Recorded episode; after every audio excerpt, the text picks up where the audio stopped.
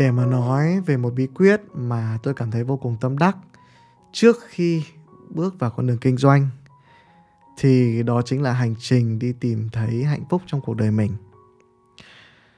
Tại sao lại đi tìm hạnh phúc trước rồi sau đó mới bước vào con đường kinh doanh? Chẳng phải đi làm kinh doanh có nhiều tiền rồi sau đó thì có hạnh phúc còn gì nữa, đúng không? Tuy nhiên, chúng ta chưa bàn tới thời điểm đó vội trước hết, bạn hãy thử nghe quan điểm của tôi. Với tôi thì ờ, một người không thể đem lại hạnh phúc cho người khác nếu như chính người đó chưa được hạnh phúc. Vậy nên để đem lại một dịch vụ đỉnh cao cho khách hàng, hãy bắt đầu bằng việc trở thành một người hạnh phúc. Trong cuộc sống này, kiếm tìm vật chất không phải lúc nào cũng trở nên dễ dàng khi bản thân chưa có giá trị nhưng kiếm tiền hạnh phúc thì lại không khó nếu như mà bạn hiểu về điều đó. Và nếu bạn hạnh phúc thì bạn sẽ lan tỏa được năng lượng tích cực đó đến với khách hàng của bạn. Và đó là một giá trị cộng thêm mà không phải ai cũng có. Đó đôi khi chính là một lợi thế trong kinh doanh. Và người ta mua hàng của bạn vì ở bên cạnh bạn họ cảm thấy được một luồng năng lượng chữa lành và sự thoải mái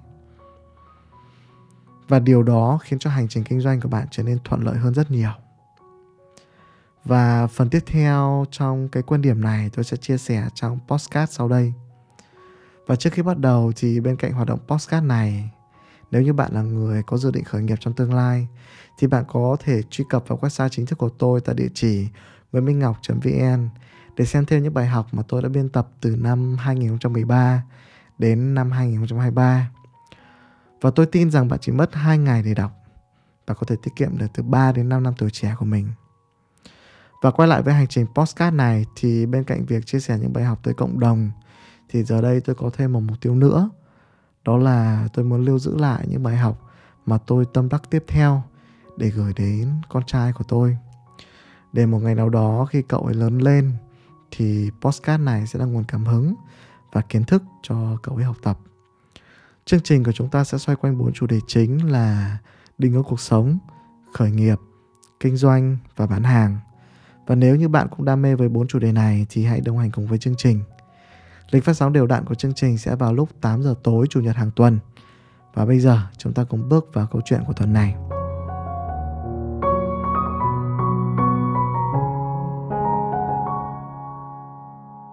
Trở lại với câu chuyện thì trước hết tôi sẽ chia sẻ nơi mà hạnh phúc đang lẩn trốn bạn khiến cho bạn chưa tìm thấy nó. Ok. Uh, không biết có bao giờ bạn ngồi và tự hỏi một câu hỏi như thế này. Đó chính là nếu mình bị mù thì phải chăng chỉ cần nhìn thấy cảnh vật trước mắt như thế này thôi, chẳng phải đã hạnh phúc lắm rồi. Tôi ngồi ăn chiếc bánh mì ở ban công tầng 2 nhà tôi. Tôi nhìn thấy phía xa có một cái đài phun nước, một bãi cỏ rộng, cũng xanh, gọn gàng. Và ngay trước mắt gần hơn thì là một hàng cây xấu, nó cao hơn đầu tôi một chút và cái khoảnh khắc đó tôi chợt nảy ra một câu hỏi. Ơ, nếu mà mình bị mù, thì chẳng phải là chỉ cần nhìn thấy cái khung cảnh này thôi, chắc chắn mình đã rất hạnh phúc. Chắc chắn rồi. Tự nhiên tôi nhìn thấy mọi thứ trong một trạng thái nâng lâng, rất là lạ kỳ tôi nhìn từng chiếc lá, từng cành cây, rồi những tòa nhà phía xa. Và phía trên là bầu trời xanh cao tít. Tự nhiên tôi thấy mọi thứ đẹp một cách lạ kỳ. Đôi khi chúng ta đã quá vội vã với cuộc đời làm mọi thứ thật là nhanh nhanh, chóng chóng. Tất bật đi học, tất bật đi làm đi làm từ sáng đến tối có bao giờ bạn tự hỏi là mình đang đánh mất điều gì đó hay không? Tôi nghĩ là có. Đó là chúng ta đánh mất đi sự hạnh phúc trong mỗi hành động của mình. Chúng ta có thể lựa chọn giữa tất bật và vừa tất bật, vừa hạnh phúc, đúng không bạn? Rõ ràng, không ai ngăn cấm chúng ta làm điều đó và để làm điều đó thì lại không hề khó. Và tôi sẽ kể cho bạn một vài câu chuyện như thế này. Câu chuyện đầu tiên, đó là câu chuyện về cái chết. Dù thời điểm tôi làm postcard này thì tôi mới có 33 tuổi. Nhưng mà có một sự thật là một số người bạn bè cùng quê của tôi khi xưa đã chết có bạn bị tai nạn chết từ thời học phổ thông. Có bạn thì chết khi chúng tôi ở giai đoạn học đại học. Rõ ràng thì cuộc đời rất là vô thường. Và với một sinh mạng linh hồn nhỏ bé như chúng ta thì chẳng có điều gì có thể đoán trước được. Và nếu mà chúng ta chết rồi thì sẽ sao? Người thân bố mẹ sẽ đau đớn, kêu khóc. Bạn bè thì sẽ đến viếng. Sẽ có một vài câu chuyện được kể về chúng ta trong ngày tang lễ. Và rồi thân xác chúng ta sẽ nằm dưới một nấm mồ tại nghĩa trang ở giữa cánh đồng. Một vài ngày thôi thì đa phần mọi người sẽ trở về với cuộc sống như cũ. Chỉ còn một vài người thân đau đớn, nhưng rồi thời gian sẽ đem dần nỗi buồn đó đi để cuộc sống lại phải trở lại bình thường. Vậy nên ngày hôm nay khi bắt đầu một ngày mới với một thân thể khỏe mạnh, được tiếp tục làm những điều mà chúng ta cảm thấy còn dang dở, thì chẳng phải đó là một điều quá may mắn và hạnh phúc hay sao? Chết thì tất nhiên thì sớm muộn ai chả chết. Nhưng sống lâu và được trải nghiệm hết những gì mình dự định, những gì mình lên kế hoạch thì cũng phải tốt hơn rất nhiều, đúng không? Vậy nên đối với tôi, ra đường ấy, thì đi xe chậm thôi. Đi nhanh thì làm gì? Cẩn thận nhất có thể. Phóng nhanh lạng lách để thể hiện với ai cơ chứ? Đùng đỉnh mà đi, tận hưởng sự may mắn và hạnh phúc trong cuộc đời. Vì có thêm một ngày mới để được sống câu chuyện thứ hai, đó chính là câu chuyện mà tôi nhắc đến lúc nãy. Đó là khoảnh khắc khi đôi mắt chúng ta nhìn thấy vạn vật. Tôi từng nghĩ cảnh trước mắt thì cũng toàn là những thứ quen thuộc, là những cái cây, cái nhà, là con đường, hoàn toàn không có gì đặc biệt. Nhưng nếu mà suy nghĩ sâu hơn thì cái thứ đẹp tuyệt vời đó chính là mắt chúng ta đang được nhìn thấy chúng. Chúng ta đang có được một đôi mắt nhìn thấy vạn vật và vạn vật đang nằm ở trong mắt của chúng ta. Thường nghĩ đến cái cảnh trước mắt chúng ta chỉ là một màu đen tối không nhìn thấy gì thì phải chăng giây phút này đang là quá hạnh phúc biết bao đúng không? Đúng không các bạn? Câu chuyện thứ ba ấy, đó là hôm trước tôi có xem một phóng sự về một cô giáo không có tay từ bé tôi là đàn ông mà tôi đã khóc rất là nhiều khi xem cái phóng sự đó. Cô giáo nhỏ bé mặc trên người bộ quần áo dài, đứng phát biểu trước hội nghị, đầy bản lĩnh. Và cô ấy nói, ước mơ của cô ấy là được làm giáo viên. Tôi thấy rất nhiều người đã khóc ở đó. Và cô giáo đã nhận được vào dạy học ở một trường ở thanh hóa và lúc này thì nhìn đôi tay của mình, phải chăng chúng ta cũng nên xấu hổ? Xấu hổ vì chưa bao giờ chúng ta thấy hạnh phúc khi mình có đôi tay này. Chúng ta mặc định rằng đôi tay này là điều đương nhiên mà chúng ta được nhận. Chúng ta đã quá may mắn nhìn thấy đôi tay này còn đang, còn gắn lên trên cơ thể này. Phải chăng như vậy đã là hạnh phúc lắm rồi? Với ba câu chuyện đó thì tôi kể cho bạn thêm một câu chuyện nữa, cũng liên quan. Đó là một dịp tôi nghe được một clip ở nước ngoài. Một anh chàng vlogger gặp một người vô gia cư và hỏi anh ta rằng, nếu tôi cho anh một triệu đô la, anh có hạnh phúc và cảm ơn tôi không? Người vô gia cư đã chắp tay và nói, tất nhiên rồi, tôi sẽ biết ơn anh rất là nhiều và tôi sẽ vô cùng hạnh phúc anh chàng vlogger nói, ok, tôi sẽ cho anh một triệu đô la. Nhưng với một điều kiện, đó là ngày mai anh sẽ không được sống nữa.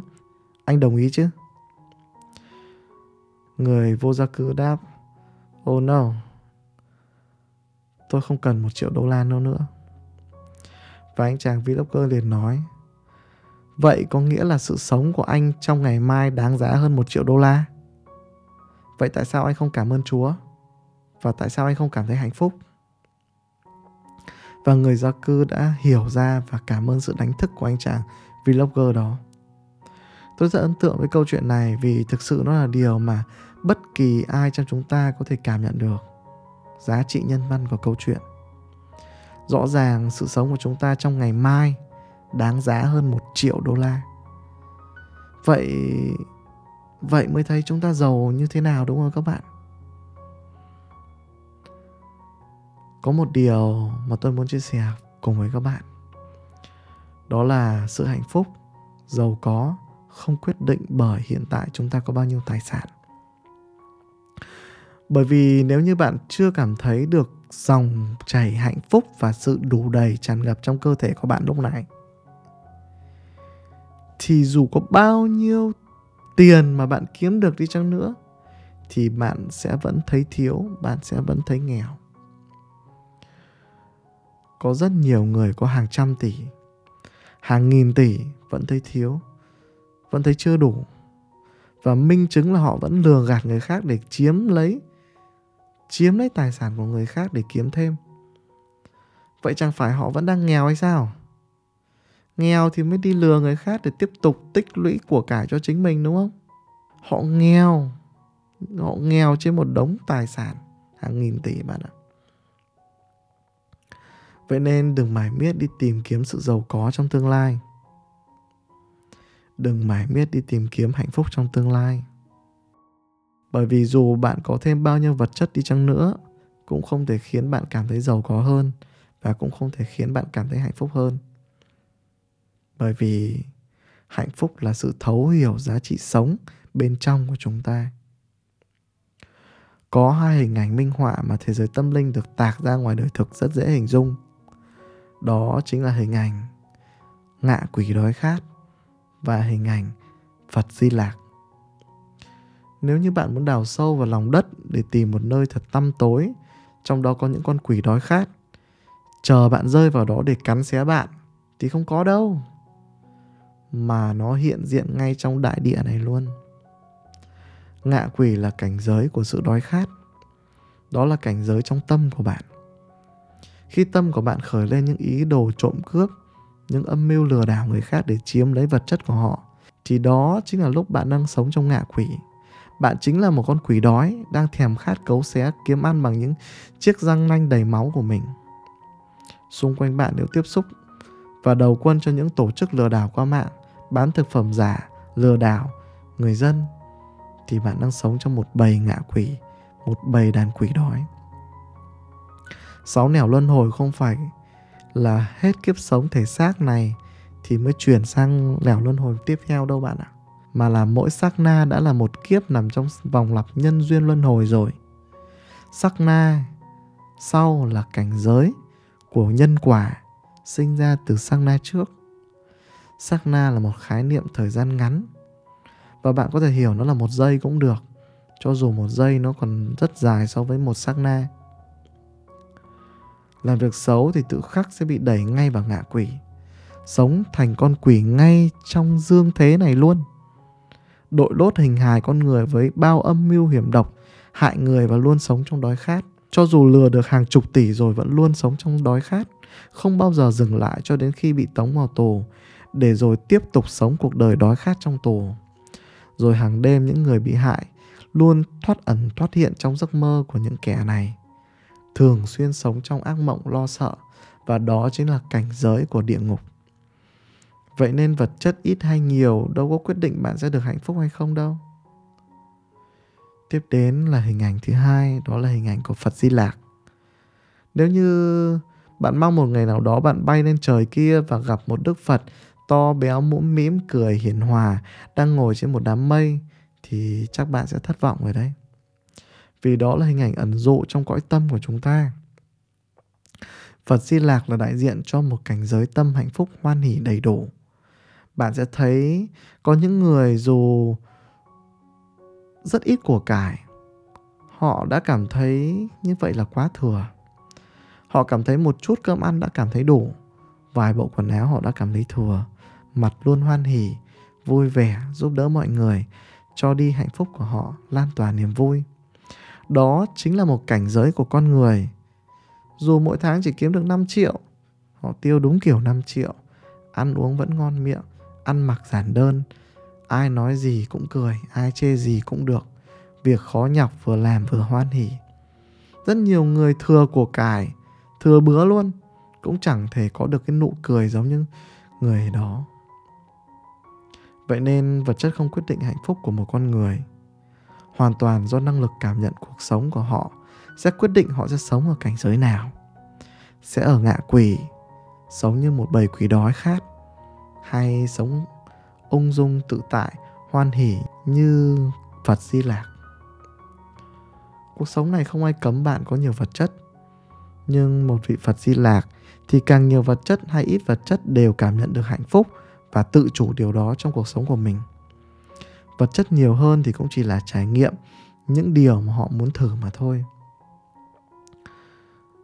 Còn nếu để bản thân đi theo ngạ quỷ, thì dù bạn kiếm được hàng chục tỷ rồi cũng vậy, vẫn đói khát như thường, vẫn tiếp tục nghĩ mưu tìm kế, trục lợi bản thân. Đôi khi làm những điều sai trái, suốt ngày lo lắng, sợ hãi, cái án treo trên đầu, bị đẩy vào địa ngục, sống trong lo sợ đau khổ. Vậy nên người ta nói, thiên đường là đây, mà địa ngục cũng là đây. Tất cả trên đại địa này hiển hiện ngay trong giây phút này, trong chính con người bạn.